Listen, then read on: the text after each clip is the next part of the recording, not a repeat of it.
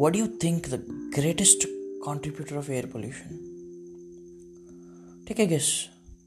I mean, planes, buses, cars, industries. Mm, no.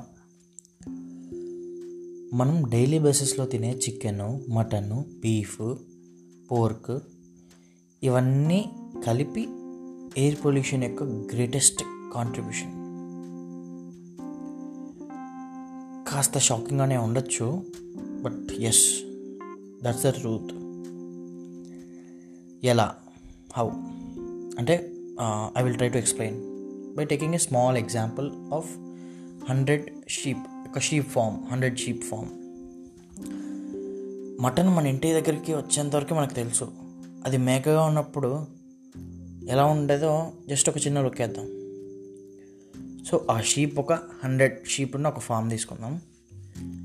అక్కడ దానికి daily ఏమేం కావాలి? మేత కావాలి. అక్కడ ఉండే ప్లేస్ కావాలి. ప్లస్ వాటర్ కావాలి.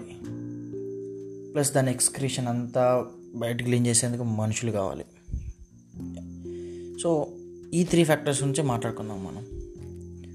సో ఫస్ట్ది మేత. యా.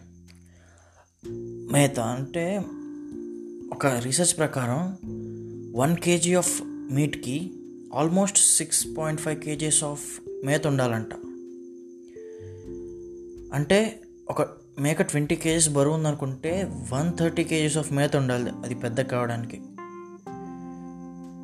ఐ మీన్ ఒక మేకకి వన్ థర్టీ కేజెస్ అంటే ఇమాజిన్ హండ్రెడ్ uh, మేకలు. ఇక్కడ పాయింట్ అనేది we are feeding them because they feed us but at what cost like one is to seven ఉంది boss ratio and mainly water so water ఒక ten gallons of water అది తాగడానికి రోజుకు అవసరమైతే అదే టెన్ గ్యాలన్స్ ఆఫ్ వాటర్ని మనం through out మంత్కి మన పొలాల్లో వాడుకోవచ్చు. Ten gallons of water just imagine and next land usage just imagine ఒక టెన్ థౌజండ్ మేకలు ఒక టెన్ థౌజండ్ పశువులు ఇంకొక టెన్ థౌజండ్ కోళ్ళు అన్నీ ఒకే ప్లేస్లో ఉన్నాయి. ఎంత స్పేస్ ఆక్యుపై చేస్తాయి అవి?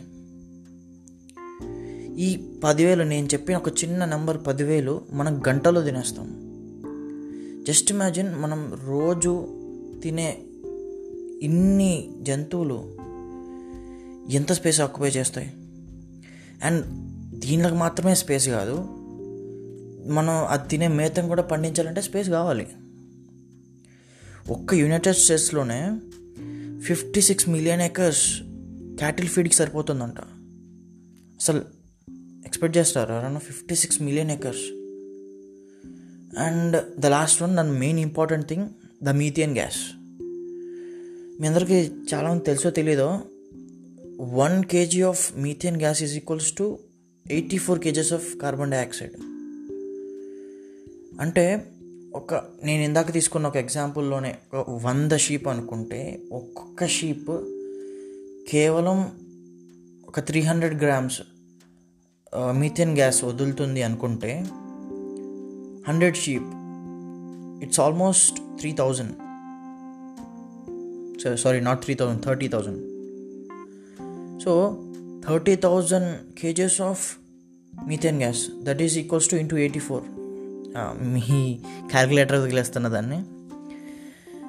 And mainly the methane gas వల్ల దాని ఎక్స్క్రీషన్ డంప్ చేయడం కూడా మనకి ప్రాబ్లమే జస్ట్ ఎలా పడేస్తే ఉంటుంది అనుకునేది కాదు. మనం డైలీ మీథేన్ పీల్చాల్సి వస్తుంది.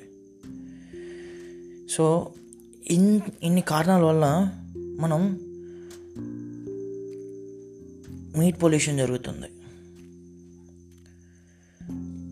సో మనకు తెలియకుండానే మనం తినే కబాబులు బిర్యానీలు మన లైఫ్ని ఈ విధంగా తగ్గిస్తున్నాయి.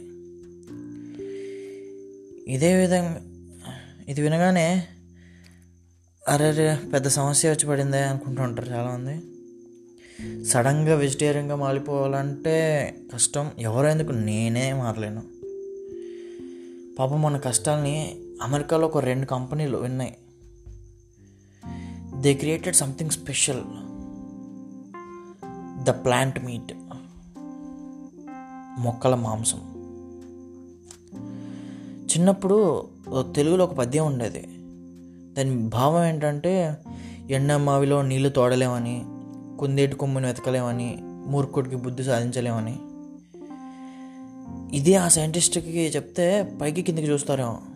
ఎందుకంటే they achieved something more than that exactly meat taste and texture ఉండేలా ప్యూర్లీ ప్లా ప్లాంట్ బేస్డ్ మీట్ని తయారు చేశారు.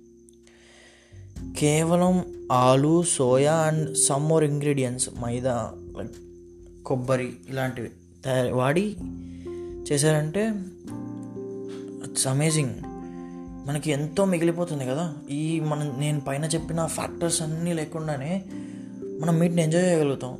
అదే టేస్ట్తో ఫ్యూచర్లో వెజిటేరియన్స్ నాన్ వెజిటేరియన్స్ ఇలాంటివి లేకుండా గట్టిగా ప్లాన్ చేస్తున్నారు ఇలా సైంటిస్టులు